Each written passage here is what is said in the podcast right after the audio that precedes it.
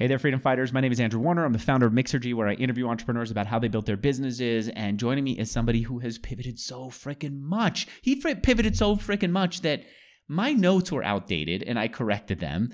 And this was not like a, an interview we booked years ago, it's just months ago. And uh, I told him how I plan to introduce his company. And even that changed from like what I researched just a little while ago. I admire so much how he's been able to adjust and pivot and keep growing his business. And today he's got a success. Shane Kovalsky is the founder. Did I pronounce it right? I just saw you do something. No, that was right. Yeah, yeah. okay, good. We're talking about how people mispronounce last names when they're a little bit different. Um, he is the founder of Glue. It is end-to-end employee engagement and connection platform for distributed teams. I don't freaking know what that even means. I should know that. I've done research. We're gonna ask. I'm gonna ask you about that, but I, I'm amazed that you started out with dating, then because people couldn't go out, you did it online, then you went to corporate get togethers to build teams and connection, and now you've got something different. I, I want to find out the whole thing. I want to see how you figured it out. I want to know how well you are doing right now. I want to ask you about how you created what, in your name, in your words, was shitty websites for law firms and bakeries early on in your career. And so much more. And we could do it thanks to two phenomenal sponsors. The first, if you're hiring developers, go to the guy that Shane and I both like, Alexander. He is the guy behind lemon.io. If you go to lemon.io slash mixergy, they'll give you a discount and help you hire phenomenal developers. The second, if you're curious about how to organize a company in a new way, I'm going to tell you about a podcast I created with uh, Origami. It's at joinorigami.com slash podcast. Shane, what is the thing today? What does it mean end to end employee engagement? Uh, so end-to-end employee engagement. Employee engagement is the category of uh, HR tech that's basically just how do employees feel and how are they connected to their coworkers. Uh, especially for distributed teams, it's you know gone from what was a you know silent killer problem. There were a few people that were disengaged, but generally people felt good in the office. To now, pretty much everyone's disengaged in some way or another. Uh, so it's a question of like how do you bring people together? How do you make sure they're feeling good about what they're working on, who they're working with, and build those connections. Um, so for us, it's about giving you know people leaders all the tools to understand how their people are feeling and who they're connected to, and then do something about it through things like virtual team events, uh, like you mentioned before, offsites and targeted one-on-ones. Think like uh, Donut, but if Donut didn't suck, uh, and you actually had some awesome things to be able to bond bond over. We do a lot of stuff like matching people based on affinity. So if you, you know, the two metalheads of the company, giving them a chance to meet and you know actually create That's, a real relationship over a shared interest. So it's not just these team building events where a group of people in a company talk together. It could also be in person meetups, and it could be, as I'm seeing on your website, help employees find their new BFF. Because if you find two people who like each other at the company, that's going to color their connection throughout and uh, the whole experience that they have at the company. Yeah. Got it. Yeah, All yeah, right. totally. I keep hearing about how much you raised and what your valuation is. Uh, does this sound accurate? You raised $18.5 million last year at about a $100 million valuation. Yep. Yeah, yeah, that's right. Here's the part that I'm more curious about. Like, what's the revenue at the business? Yeah, we've gone through quite a few different variations of the business. So, uh, you know, like anybody that's gone through pivots, uh, it, you know, not everything is always up and to the right, as you might think. There's there's peaks and valleys through the time. Uh, you know, we've been as high as you know millions and tens of millions of dollars, uh, and then you know restructure and move back to you know more traditional SaaS revenue. So we're, we're in the mid single digits uh, ARR today. Millions. Yeah, millions. Yeah, dude. And you were bootstrapped until that fundraise. Uh, no, we had raised a couple rounds before. Uh, so we had, we had raised seed capital back in early 2019, uh, a small amount. Like the large, big, crazy rounds that that started happening in 2020, we were never part of those. We scraped by on you know 750k million dollar rounds uh, up until that one. The first version had to do with dating. Where did the idea come from, and what was that first version? Yeah, yeah, it's funny. It gets uh, lumped into dating quite a bit, but uh, the the idea was basically Stitch Fix for a night out. Um, you know, at that point, uh, I I had worked at two different marketplace companies, Porch and Convoy, two Seattle companies, uh, and the basic insight I had leaving both those companies was that most marketplaces post 2010 ish had lost alignment with their uh, with their supply. Meaning, like they start with like this beautiful premise. It's like, oh my god, do you have a car? You can make money. It's amazing. We're gonna digitize the modern restaurant, like you know, DoorDash, things like that. They start that way, uh, but they end in what will be self-driving cars. They end in ghost kitchens. Uh, they end in a place where they need to capture more value effectively.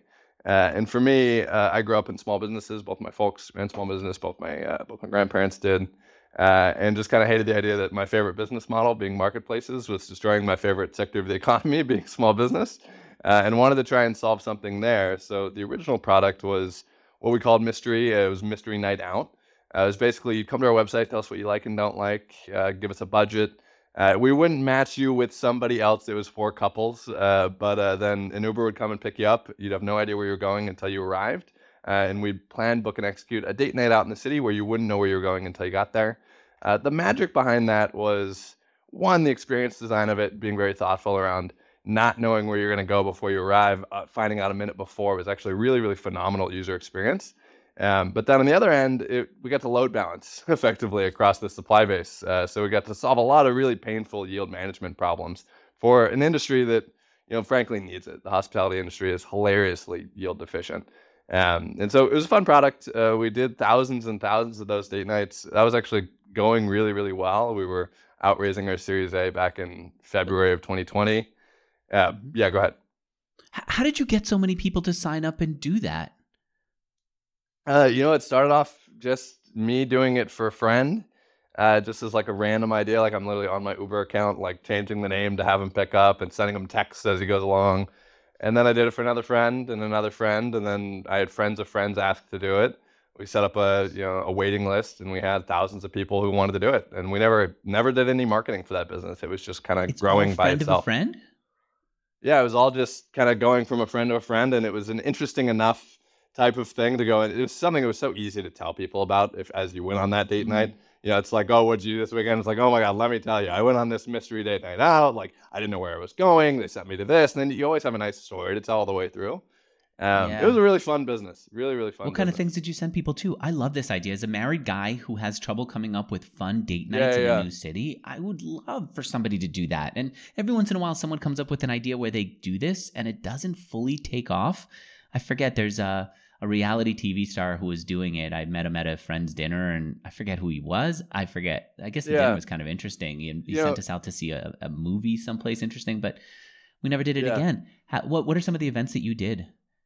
Uh, I mean, it could be anything from you know great dinners to fencing classes to glass blowing to going out on the water to mm. you know mm. a, a wide, wide variety of different different experiences. We we found that you know, in the beginning, we thought it was you know more like Stitch Fix from uh, what we need to build, meaning it was it was going to be a data science problem, and you'd have to get the perfect stop to the perfect person, and you know, collaborative filtering and all this stuff.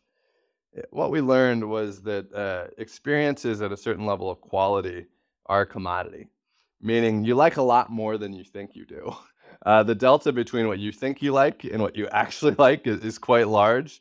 Uh, and in fact, expectations, the idea that you uh, you think you have it, you you think you like it, you think you don't like it, are one of the biggest drivers for if you will actually enjoy that experience. Uh, and we know that because we tested it. We we we did this test. We had this date that we called the uh, the salsa and salsa date. It was like uh, you'd go salsa dancing, and then you go to a Mexican restaurant and you make salsa. Like really cheesy. Uh, but it was a really fun date, and we had about 200 of these dates, and for 100, and all the 200 of these couples are you know similar in some way. They, you know, the pre-opt was like they liked Mexican food and they liked physical activity. For 100, we ran it like we always ran uh, mysteries, which is like you wouldn't know where you're going until you got there. So you'd arrive a minute before. Uh, the presentation had to be presented well, so it'd be like, could like get ready to get pushed out of your comfort zone. You're going to do something really fun, blah blah blah. You go and do that experience. So they did that, did that experience. For those hundred that ran it the traditional way, where you wouldn't know where you were going until you got there, uh, 90 rebooked within a month. So they, they had a really really great time. They rebooked another mystery within a month, uh, and 10 rated it very very high. Only one only one couple didn't like it. The other hundred, we sent them an itinerary the week before. We said, "Hey, it's going to be salsa and salsa." And it like looked nice. It was like well designed, you know, everything like that. Of that hundred, forty canceled, thirty hated it, had a mm. terrible time, uh, and the rest re- liked it and rebooked. The only variable that changed was your expectations going into it. Uh, and yeah, the, that old sense. Adam of happiness is expectations minus reality is very, very, very true. All right. Tell me about why you pivoted from that. Uh, well, we were running that business, like I mentioned, it was actually going pretty well. We had multiple city launches planned. Uh, and then, uh, as you can imagine, surprise date night out uh, product, as in the early beginnings of a pandemic, not exactly the best product line in the world. Uh, so you know that that kind of we went from you know a good business to an illegal one in a period of like three or four days up here in Seattle. Um, and know, at the time, this was back early pandemic. I, I don't think most folks remember, but it was like, ah, this is gonna be like this one two month thing. Like, no way this will be here by summer. And if it does come, it'll be like a second wave. Was like the big thing people talked about. Was like, oh, it'll we'll close down, we'll open back up, we'll close back down, then we'll open back up, and it'll all be fine again. Um, and you know, for us, you know, we we worked with a lot of small businesses uh, in Seattle explicitly at the time, and we we had just set up all these city launches. Uh, and so the original pivot was like, oh, this is a couple month thing. How do we make sure that we're still growing and supporting the businesses that we work with? So we launched what we called Mystery Night In, which is the same value prop, uh, you know, to, to people like yourself. Instead of a date night out, you didn't have to plan. It was a date night in, you didn't have to plan. Uh, it was you know a hot meal, local goods delivered to your doorstep, and we did uh, we did thousands and thousands of those over the next couple months. There's some horror stories about running a D2C subscription box business, of which I will never ever launch in my entire life ever again. Um, but we we were able to save a few uh, uh more than a few local businesses. We were able to you know make people a little bit happier in the you know the darkest times of the pandemic. Uh, but you know summer came around uh, and COVID wasn't going anywhere. We weren't going to go back to that night out business anytime in the next year and a half, especially when we're talking about you know a startup that has you know four or five months of runway. Um, and so we kind of went back to the drawing board. We said, you know, we do this night in thing is you know growing and it's a business, but it's a subscription D2C box business. It's not anything I ever intended on building or have any real you know deep seated passion for. Um, and two, like it's not a venture scale business, and we're like the path to profitability on this is is a long one. So we kind of went back to the drawing board, uh, said, what are we really good at? What have we, you know, what's something we've learned that, you know, we think is unique to us that we can bring to a market? Because we figured if we only have four months, it's going to be on some earned insight, not something blanket blanket slate. If we're going to be able to save the company, uh, and you know, we landed on distributed work as the wave to build on. You know, I think the surfing and startup analogy is probably overused, but it's a good one. The idea that like you know you you need a big wave to build on, you need a surfboard, funding, the right team, and then you need to know how to surf. Well, we knew how to surf on a couple things, right? That was the earned insight. We were really, really good at experience design, understanding how to productize experience design, what it means to scale a really quality experience. Um, and when we were looking at where and how we can apply that type of learning, uh, you know, we found distributed work. We found all these people working from home, and we found a lot of people who were just isolated. Uh, and we found a lot of people had moved. Uh, and because a lot of people had moved, we thought, wow, remote work's probably not going anywhere for a very long time. you know, employers are going to have to full sweep, you know, fire all of their employees and hire brand new employees, or they're going to have to force everyone to move, which feels unlikely. Uh, and so he said this distributed work thing, isolation, feeling lonely, not being connected to your coworkers, we think that'll stick around for a very long time.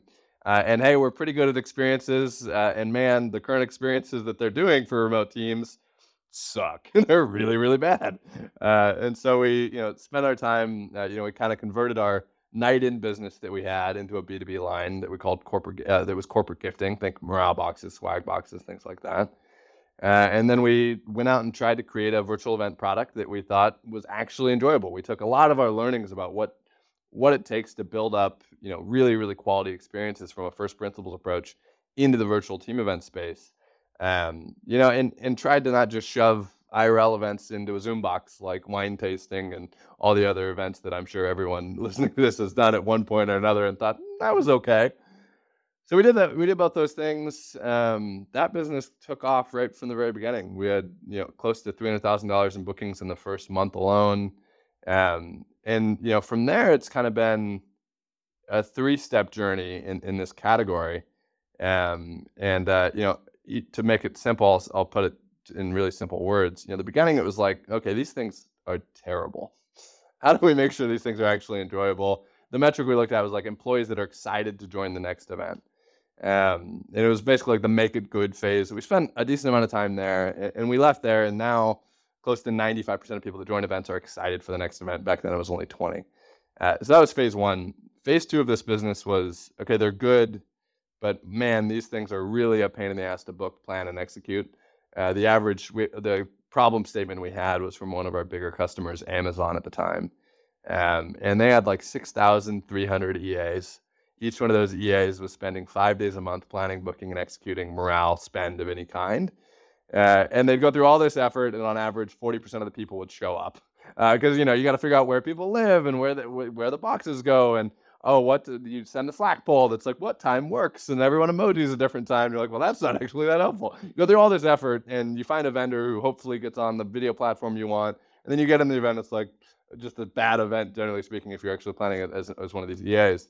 Spend much time making it easy, effectively. Uh, attendance being the big thing that we focused on. Uh, in the beginning, it was 40%. Now it's all the way up to 85%. And the last piece, and this is where you know we've spent the majority of the business since, was okay. These things are good. These things are easy to book. Are they working?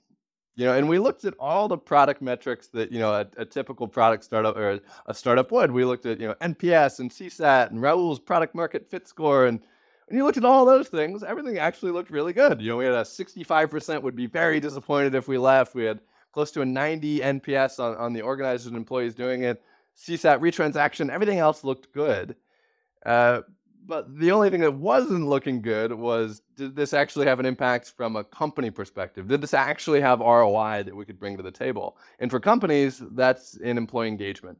Uh, and ultimately retention and productivity. Like, is, are the events that I'm doing, do they actually move employee engagement metrics? And how do those employee engagement metrics tie to my retention of those employees?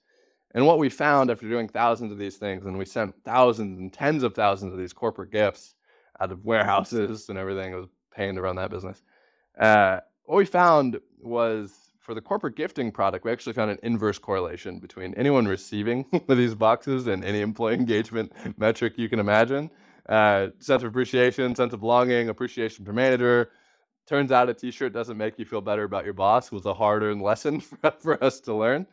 Um, and then on the virtual event side, we found only about 10% actually had an impact. Um, and, and what that meant for us is that we were building a, a business that was generating good revenue, a business that had good growth potential, but ultimately would die because it didn't have an ROI. And we thought, you know, boom times are a way to build business, but when the bust times come, anything that doesn't can't defend its value is going to go to zero. So starting in you know March of 2021, we really we focused almost the entire business on trying to understand how do we understand how to make these things impactful and that's led us down building a, a basically an entirely new platform uh, and we still do the virtual events virtual events still a big part of our business but now we we started building a platform that could understand the people problems at the company in the first place what connections do matter who should every employee be connected to how do you understand that and we, we look at data from calendar data to Slack data to survey data to Spotify data. If somebody connects their account for a Spotify game, you have to uh, you know guess who on the team is the you know number one Taylor Swift fan. But now we know your music interests, so we can connect you to the other people that have music interests like you. Starting to understand you know who, what do the connections look like, and, then how do you actually build you know a system for a company across all the things that they're going to do to actually make sure that what they're doing is working. We were able to boost the ROI of our virtual events, you know, from back then, really, really poor. Just matching the right content, you know, making sure that if you're going to do, going to spend money, you're going to spend money on content that people can actually find out that they have similarity with each other. They can actually build connections. Don't send engineers to a wine tasting class. Maybe send engineers to a Dungeons and Dragons event where they can actually bond over a shared interest, as an example. Uh, through to you know at the right time. There's a big difference between forced fun and you know I feel isolated and disconnected, and finding that right mix is pretty tough. Um, and then with the right people, uh, I think you mentioned finding your best friend is, is core to what we what we think of as a job to be done for for Glue. And uh, we've spent a bunch of time trying to understand all those things. As we built out that software platform, that's become the business. Uh, that's become the thing that every people leader comes to us wanting to understand better. And how do you actually take action automatically? Um, sorry, long explanation to your question, but but I figured was uh, the full pivot story all the way through. There's a lot to unpack there. What I'm hearing you say though is that what you did wasn't working even though pe- even though your customers thought it was, right? Like your customers seem to have thought that sending a t-shirt to their team member or another gift was working. How did how yep. did you know that that wasn't worth doubling down on and finding a better version of a t-shirt? How did you even know if your customers were saying, first of all, do I have that right that your customers seem to think yeah. that, that was okay? No, yeah, I mean, I think it's a question of like how do you define working? Um, you know, customers billions and billions and billions of dollars are spent on gift cards every year. They don't work, but people still buy them. And they still, still, say they do work. You were saying your NPS scores were high, your product market yep. fit, according to Rahul's thing, was good. So, yep. how did you know it wasn't working if all the data was coming back and saying this is good? Yeah, at the end of the day, we were trying to understand real value creation by talking like to what, customers, and then you see that they that their people don't like it. Yes, sometimes you know we we have a value mystery that we call ingrained empathy. Sometimes you need, and, and you know, I, I, look at even some of the companies I've worked at, and some of these companies that you know blow up and eventually implode. At the end of the day, the companies that achieve the greatest outcomes are hyper focused on value creation, not just the right metric, not just customers loving their product, but you actually need to drive real differentiated value in the long run.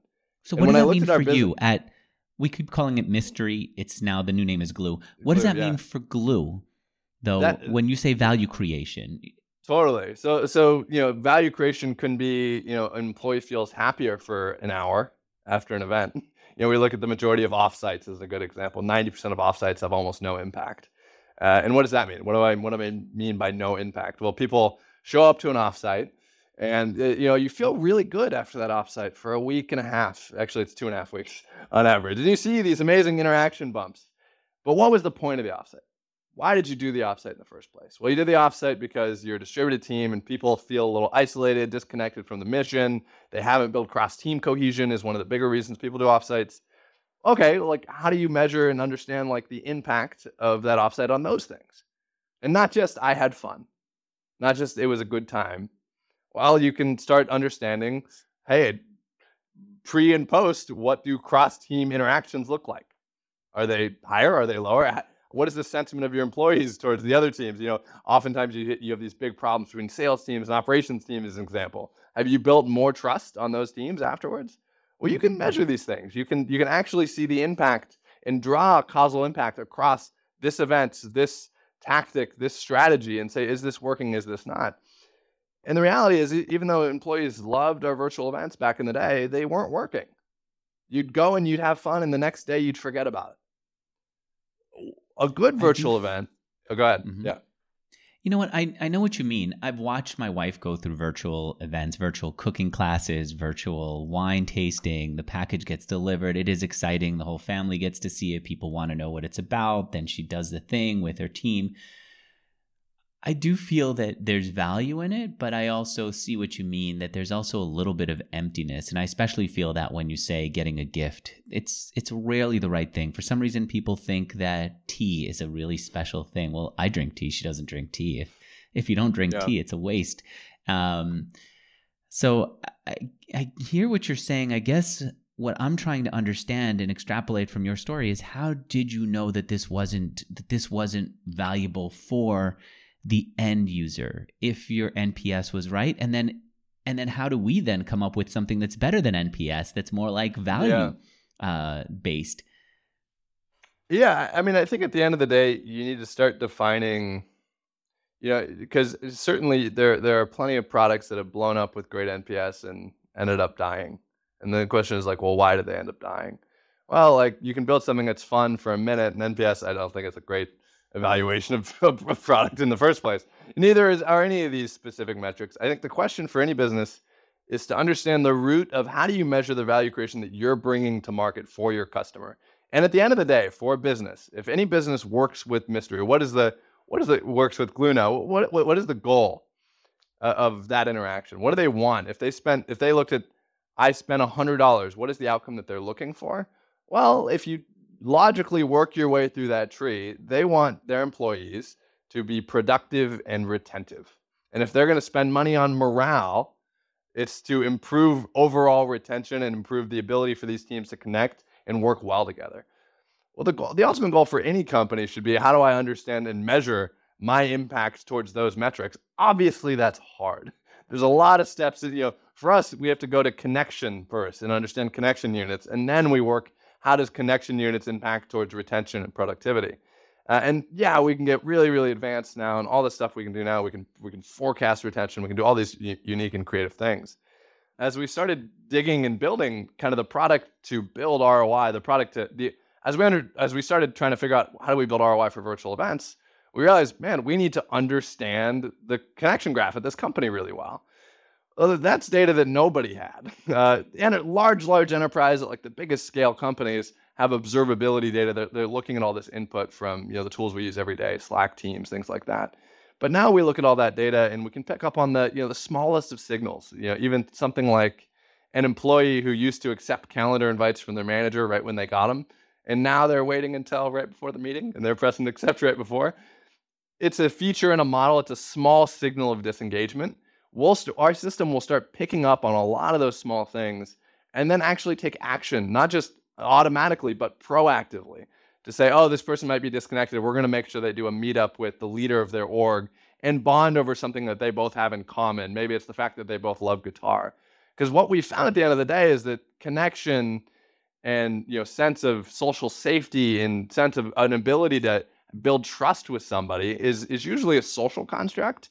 And secondly, like that's how you build trust in the business. You know, if you start getting to know your leaders as people, and not just as you know a leader talking head you're going to have a little bit more empathy for them you're going to have a little bit more trust in them and you're going to you're going to be a little bit more aligned to kind of what where they're going and at least if you're not you're going to tell them uh, and and that's uh, you know how we view the job to be done of glue is to build that connection for folks all right, let me take a moment talk about my first sponsor, and then I want to come back to the early days and see if what you did there would work for somebody else who's listening to us. But first, my first sponsor is lemon.io. What do you know about Alexander? Before we got started, you and I were talking about him. Yeah, for whatever reason, we've just chatted on a couple random groups, whether it be you know Twitter or I think some uh, some Slack groups that we're both in. Uh, and he's just been building. He's been building in public for a while, as far as I know. Um, yeah. And yeah, I just think he, he's just a hustler. That guy's just building all the time what I admire is, like you said, he keeps talking about what his financial goals are for the business, and then he talks about how he gets there, and he's not reluctant to talk about his goofiness and how he's totally. uh, how he's failing on his way there, and also not too embarrassed to talk about his financial successes on the way there. And the reason that he's able to do all that is because Lemon.io helps match businesses like the ones run by the people who are listening to us with uh, developers. They've got a matchmaking system. They make sure that you're happy, and if you're not happy, then they'll they'll correct it and they'll get you somebody else who's good. I'm not suggesting that anyone who listens to me go and sign up and, and hire from them. I'm suggesting you include them in your mix. If you're looking for a developer right now, or if you've got a project that needs a developer and it felt like it's just too expensive to do it, Give them a shot. In fact, if you use my URL, you'll not only get their phenomenal developers, which they screen, they pre vet, they do everything, but you'll also get them at a lower price than others. It's always low, but it's going to be even lower if you use my URL. All you have to do is go to lemon.io slash mixergy, lemon.io slash mixergy. So the thing that you did before, I'm wondering if it could still work. Let's come back just even to, to dates. Do you think that yeah. that date boxes sent to people would still work today? Can somebody mm. still do it? Date boxes, I don't, I don't believe in that business. Really, really, in too many ways. I, I, think there's a couple. Uh, the economics just don't make sense at scale. You need a you need a sufficient amount of you know diversity in what you're going to go and do every single time you do one of these date boxes. You need a lot of variety, and like what you find with boxes is like probably if any one box matches to 30% of people. So if you want to acquire, you know, broad sweeping date night at home category, you need at least four different types of box to start. You need to refresh those box on a monthly basis. And you're talking about a SKU and logistics nightmare in the background. And it's just a really, really hard thing to work. There's a couple examples that really, really work for this category. Um, the best business in this category is probably a company called To Hunt a Killer. It's actually like a date night detective box. So you you get like a, you have to solve a you know a murder mystery effectively every month, and it works because it's content and it's something that that team can just reproduce and create new content for. It's at the end of the day, it's paper that they're sending you. It's just a couple pictures. It's, there's not a lot of physical good inventory that's involved. Uh, and that's a really, really compelling and interesting business. That business is crazy. They, they are way bigger than, they, than meets the eye. Um, but I think the at-home date night box category, subscription boxes in general, it's just a really, it's a hard one business to go after, and it's just a, it's a tough market. What about the in-person events that were doing so well before COVID? Do you think that that's one that could be copied? Yeah, I, I absolutely think it could be. Uh, I think there's, you know, local marketplaces take, you know, not the faint of heart to go out and build for sure. Uh, but certainly, you know, especially with some of the, the newer improvements that are happening across AI and plugins and all this stuff that's happening, just the ability to automate a lot of that tactical event planning. Um, certainly a real business opportunity there. Uh, certainly, you know, much easier than it was when we first did it uh, in, in in the early days. It doesn't seem like there's much margin though. I mean, and it's expensive. You're talking about doing salsa classes. What do those run? Minimum 40 bucks if not like closer to 75, be, I guess. Yeah, I mean, so you'd be surprised that the back end economics of hospitality and experiences are, are pretty wild. So yeah, like most experiences are pretty expensive, but the question is why? Uh, if you run a sailing experience, the average price of a sailing experience is eighty dollars.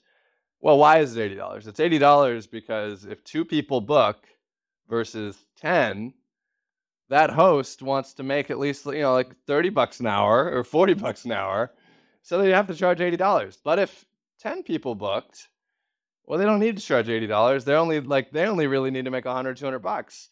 The yield deficiency of all these experiences and, and restaurants are the same case.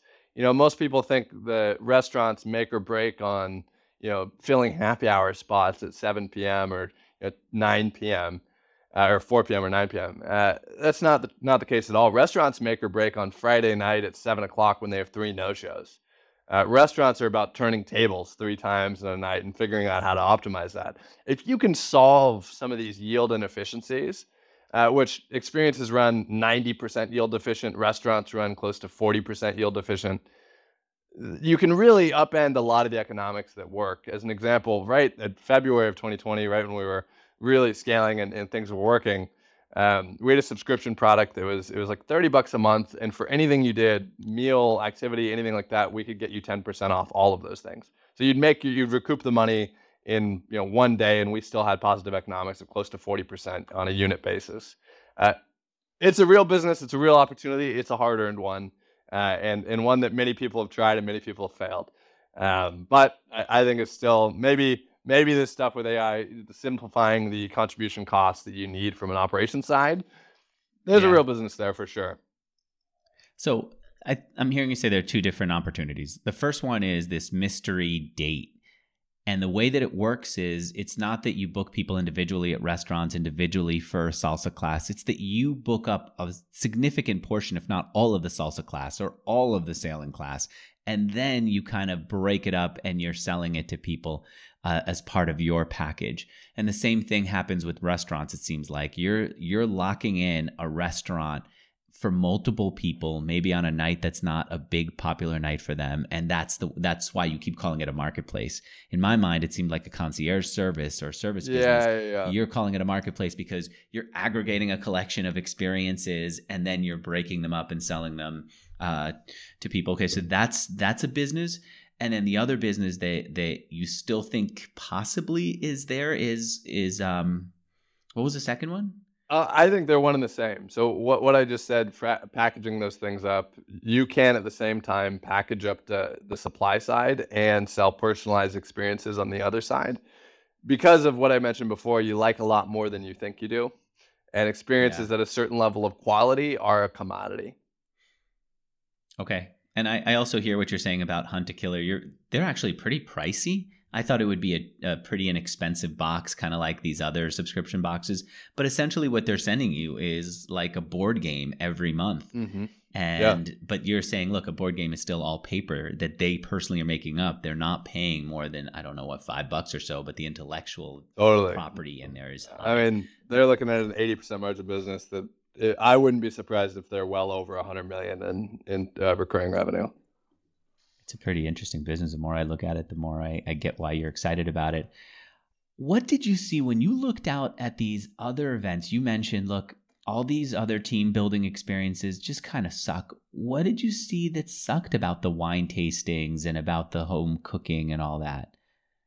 Yeah. Um, well, you know, we joined ones early on. Number one, it was a new category, a new venue. And I think when you think about experience quality and the host's ability to provide a provide a quality experience, it comes down to like practice and doing it for a long time. A lot of these hosts that were doing these wine tasting classes have been sommeliers at restaurants, and they're great in a restaurant. They'll come up to you and be like, "Oh my God, Andrew! Like I heard you like red wine. I've got one in the back that I think you should have a sip of. You'd really, really love it." They they know how that interaction works. Meanwhile, you get you know these pain sip classes on virtual that are virtual, and they all started with something like, you know, in normal times we'd be in my studio, but these are challenging times, and I just want to take a minute and say to everybody that like we're grateful that we're all spending this time together. It's like nobody wants to join that shit, uh, and, and you know it was as basic as you know peeling away all these layers that we had learned from this date night out product. Like, what were the things that really made it amazing? And hospitality integration is something we called. Uh, it's actually a Danny Meyer, who's like one of the best rest- restaurateurs in the world, came up with this idea. It's the idea that like when you come in, there's some level of personal touch. Think about the best, your favorite restaurants that you love because you're local. What do you love about it? Well, you love that you get to walk in. They're like, Andrew, what's going on, man? Like, hey, same thing. That feeling is something you can actually replicate in many ways. So for like a you know maybe one of our classes how to make coffee at home with a with a professional barista. That class doesn't all open with like, all right, everybody, let's make some coffee. It starts with like, we won't even offer that event to a team unless we know who the coffee snob on the team is. There's always one person who's the coffee snob on a team. And our event will start with like, all right, so everyone seems to think Dale, Dale's the coffee guy. All right, Dale, open your box. In front of me, how do you make a French press? What do you do? And, and, you know there's there's that level of just bringing pulling people in understanding how you can uh, integrate the right level of personalization from a hospitality perspective. Um, we looked at it and said like yeah most of these events are very very bad and there hasn't been a lot of thoughtfulness around experience design on how to make these things really impactful. I want to go back and, and understand how you got here. I mentioned that when I looked at your LinkedIn profile, you talked about the shitty websites you built for law firms, bakeries, that was the first business you started, Seattle Web Pros. Yeah, yeah, yeah. Website, uh, website design agency. Uh, I did all sorts of stuff in college to try and pay for pay for school. Everything like what? from what are some of the businesses? Uh, one was a uh, flare copters, so these little plastic toys that go up in the air and spin down real slow with light. Have you ever seen those? I've um, seen those. Yeah, usually when you go out to touristy cities, there's a guy standing in the square throwing yeah. those up, like or spinning those up. And then if you're a kid, you can't stop looking at it, and if you're a parent, it's a pretty inexpensive thing to buy. That paid for most of my college. Um, really? So like, Where did you yeah. stand and do that? Uh, I would do it in Seattle on the at parks. I would go down to Vegas and do it on the Vegas Strip. I would do it in uh, you know anywhere on the coast. Any of these events, you can just go and you know you buy these things for a cent or two on Alibaba. Uh, Literally a penny for those things two pennies for the for the right quality one, two pennies, and you wow. sell for five bucks. Uh, you, I'd be able to make as like a 17, 18 year old. I was making two, three grand a night just selling these flare copters on the side of the street. I will say, street selling toys is a good humbling experience for anybody. Um, Why? You know, it, it, it, just takes quite a bit to get out there, be street selling toys, and then run into one of your friends and be like, "What are you doing right now?" like ah, one for ten, three for one for five, three for ten. You know, you'd have to really get like animated to do well. Uh, it was a good lesson in sales for the start, but everything from that to you know doing these web like shitty websites, I you know quickly learned that you know building a website with a WordPress template and you know applying the very poor coding knowledge that I had at the time, I could build websites pretty quickly. Uh, let me so pause on. Let me come back to those to those things that would spin up in the air.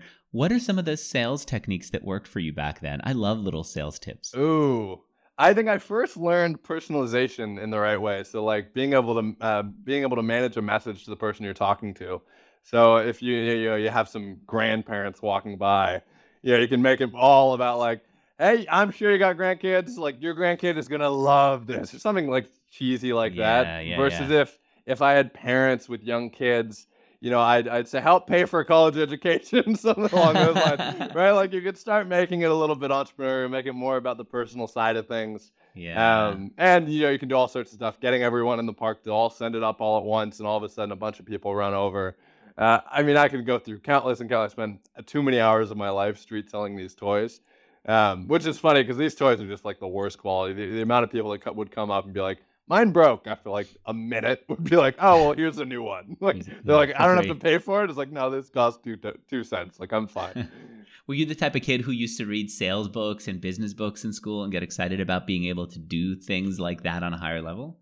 Uh, you know, not not really ever too much back then into kind of the the you know academic side of business. That that that's come later in life. Back then, it was just you know I I always knew I wanted to start something, and uh, I was never any good at any of the academic things. So it was like, well, let's go and try anything else that's not in that category, uh, and just found you know small success with with small stuff early on. Everything from that to landscaping businesses to power washing to websites to street selling toys to selling blenders on eBay. Like I can go through all these ridiculous stories all the way through. I just always found ways, you know, in early college I, I kind of broke myself working too many, you know, really terrible paying jobs. I was working like three jobs, like as a track and field manager, as a waiter, as like all this stuff.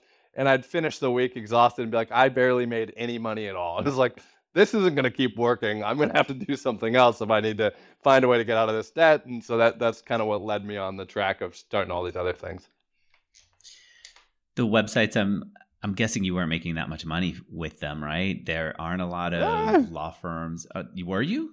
You'd be surprised. Yeah, you can build a website in you know five ten hours if you really get good at the templatized stuff, and you can sell these websites for uh, back then. I don't know what you could do today, but back then I was literally just cold calling. I was walking into stores. I was looking at websites, and I was in Spokane, Washington, and I would literally just look up these websites for all these you know local businesses, and I would just come in and offer the owner to make them a new website. Sometimes in the beginning, I would just make it and bring it to them and be like, "Hey, this costs you two thousand five hundred dollars," and then I worked my way up, and you can make ten grand for five hours of work, which is really, really, really good for a you know a college kid back then.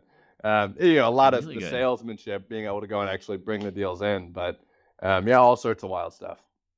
The cold calling part is surprising. I would have thought you'd buy some ads, you'd SEO, but no, just walking into a law firm. Oh yeah, you know who to talk to. They would get you to the right person. Yeah, you know, you just got to be friendly and be willing to do it. I, I, I can't believe the apprehension of people to pick up the phone and call these days. Uh, you know, I, that was actually my first real job. Uh, you know, outside of these random things, was working at a place. It was working at a tech startup called Convoy in Seattle um, which is a, a, freight marketplace. And my job every day was just a cold call. All I did was pick up the phone and call truck drivers and ask them to download an app for the very first time in their life. I've I have probably helped people download the first app of their life more than anybody on earth at this point. I'm like fully convinced of it. Um, but like the reality for any business, anyone just getting started, anything at all, like you can just pick up the phone and call. You can just walk into a business and talk to somebody you know, or you can, you know, spend 100 hours optimizing your digital marketing ad for your, your product that you don't understand or know what's gonna what it's gonna do. The best way is just go talk to people and like I yeah, it's it's funny how, how many how many hours people will waste and spend on the perfect website, the perfect all this stuff. You just go talk to people.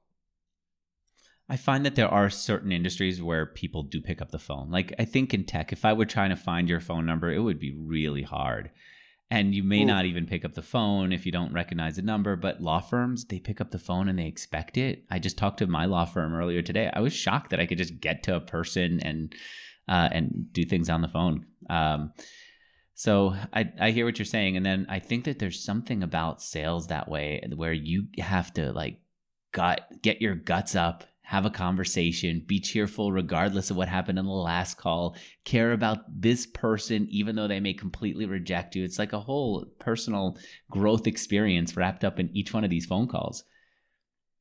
Yeah, I mean, just getting yourself to laugh before you hop on the phone call is the easiest hack in the world. you know, everyone is wants that what to you do? That's what I used to do. Yeah, now now I you know, rejection is just another hour of every minute of every day, so it's totally fine. But back then I'd, I'd laugh a little bit before the call. I'd go through all those all those little small tricks that you try and learn to get comfortable with something. At the end of the day, you just have to get comfortable with it. You gotta you gotta do it enough times that it, it feels fine. And it's like the best superpower in the world is you can literally just call someone and like that's a competitive advantage in today's market. Not a very hard yeah. competitive advantage to go and build. Everybody can do that um, and no one does. All right um, i want to talk about my second sponsor. It's uh, origami. Origami helps businesses well actually it's businesses communities anyone form a decentralized autonomous organization. I was just talking with someone from cougar dao get this shane a group of people, they decided they were going to get together and buy an island, Cougar Island. They looked at it and it turns out that the price was just too expensive for what they wanted to pay. In fact, they just thought it was just too expensive in general. So they said, let's start smaller. They pooled their money together in a DAO and they looked around and they found a freaking farm. And they decided, you know what? You got a tenant on the farm. You see where the person's making money. It makes sense as a long term business. Let's do it. They bought a freaking farm. And it's like a group of people all egging each other on. And then they put the title up. Obviously, they blanked out things that were private. And now they've got a, a farm with a tenant who's happy to, to pay them. And it's, it's a nice business that they all got together to form. Uh, and then, of course, they they improved it. They started adding an Airbnb. They celebrated when they became an Airbnb superhost. Anyway, I've got tons of these stories. Awesome. I'm going to see if I can interview them. Um, and all of these stories are available at a podcast I do about how these groups of people are getting together and doing business together and organizing and supporting each other and so on. And if you're interested in this, go to joinorigami.com slash podcast. Joinorigami.com slash podcast to catch up on that. You mentioned that you got Amazon. How did you get Amazon? How did you get these businesses to sign up and work with you? Yeah, you know, in the early days, I, I think, I think it was mostly just because we we had had tens of thousands of people that had been on those date nights out. We had an email list serve. All these people happened to work at Amazon, happened to work at Microsoft. So when we uh, sent the email that said, "Hey, we're doing virtual events now," people knew that we were good at experiences. They were like, "Hey, this company is at least really good at IRL stuff. Like, let, we should try them out virtually." I think that's how we sparked it in the beginning. You know, I think that one of the the the, you know, going through a startup journey, you start learning the you know the wisdom in all these old adages. Um, you know, there's knowledge. There's you know, I I I know that because it makes sense. And one of those is like it's not timing the market; it's time in market is something that you've heard likely before. And like I can read that and know it and be like, yeah, that makes sense. Or I can live it and feel like, wow, every time we've pivoted the business, it's been a little bit easier. Well, it's because like people know about us, and we already have a brand, a small brand repu- reputation with people that like us.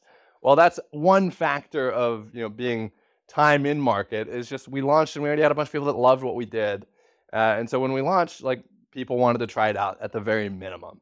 Um, and so that now I have wisdom of what that means, and that I could go into a long spiel about the difference of knowledge and wisdom and how all good advice has to be learned by doing, no matter how much you want to learn it in a book. It's not you. It, the only help of learning in the book is that so you can recognize it when it happens. That's about it. Uh, you have to learn these things the hard way. I know. I admire people who who learn and teach uh, coding because programming is all about use immediately what you've learned. And I wish that business books could have a way to do that, to learn the thing and then go and use it. And don't give me a question at the end of the chapter that I have to fill out. It's not the same as learn, do, come back and, and think about it. And frankly, do it again and again. Um, the problem that I've had when I've had time in market and come up with products that are different is that people think of you in one way. And when you add something totally. different, they get confused. They don't know why you're doing this. What does this mean? And the fact that you've had some impression on them kind of works against you. Did you find that? Yeah, I, I, think definitely to a certain degree. I mean, we still get people that are coming almost every week that say, "Hey, when are you going to bring that date night product back?" It's like, dude, that was three years ago. like it's right. it's been a minute. Uh, so certainly, you know, making the change is hard. Making that transition is difficult. I think the one thing that we've done all the way through uh, has been, you know, while yes, they are different, the root is always the same. The thing that we're really good at, you know, is what we're doing today. How different is it than what we were doing back then? Certainly, at its face value, it's very different, right? It's HR technology versus a, you know, a, a night out platform. It's very, very different. But at its root, we're matching people to experiences that we know how to facilitate that we think will bring them together and make them happy the same that sentence works for both for every business along the way uh, from the very very early days all the way through to what we're doing today even as a platform business And so I think as long as you have that that root and people understand like the base of the value creation that you're bringing to the table, I think it's a little bit easier for them to make that jump. And obviously, you know, extension products, oh, there's thou- there's a, more written on this topic than I can give, but I, I think that's what's worked for us is we've stayed true to what we started with with what we're good at. We've stayed true with knowing how to surf, right? We we've we're surfing that we've surfing the same style all the way across all these business lines. We're just finding the best way to do it. How are you finding customers now? Where Where uh, I, come from? a lot of word of mouth, a lot of inbound, uh, and then we have a pretty pretty traditional marketing team, sales team, uh, outbound sales team. Outbound meaning what's what does your outbound sales team look like? How does it work? We have one SDR, we have uh, a marketing team that goes out and you know build build some leads, and then we have you know uh, three reps that are you know mid level senior reps that are able to both do some of that prospecting themselves and take the inbound leads that we bring to them. What about changing the name to Glue? Has that made it more confusing? Uh, that one, you know, to the early date night customers, I'm sure that's more confusing to to our current customers and, and folks that you know have come along with us in the journey. It makes a lot more sense. Uh, we picked Glue because it's how companies were describing what we did for them. Uh, they would say things like, "You guys are the glue that keeps our team together." Uh, mystery didn't make a whole lot of sense uh, when you're trying to when you have a product that helps you understand your people problems and do something about it. The question is like, well, why is it called mystery now? Um, a- and, so Glue just fit for what customers were already saying what we did. Uh, and for the broader market now that we're trying to go after, it makes a, a hell of a lot more sense. People see it and they, they can kind of get it. They get the idea behind it pretty quickly when, when presented with uh, the positioning that we bring. No, it makes a ton of sense. And I love the domain glue.co. What'd you pay for that?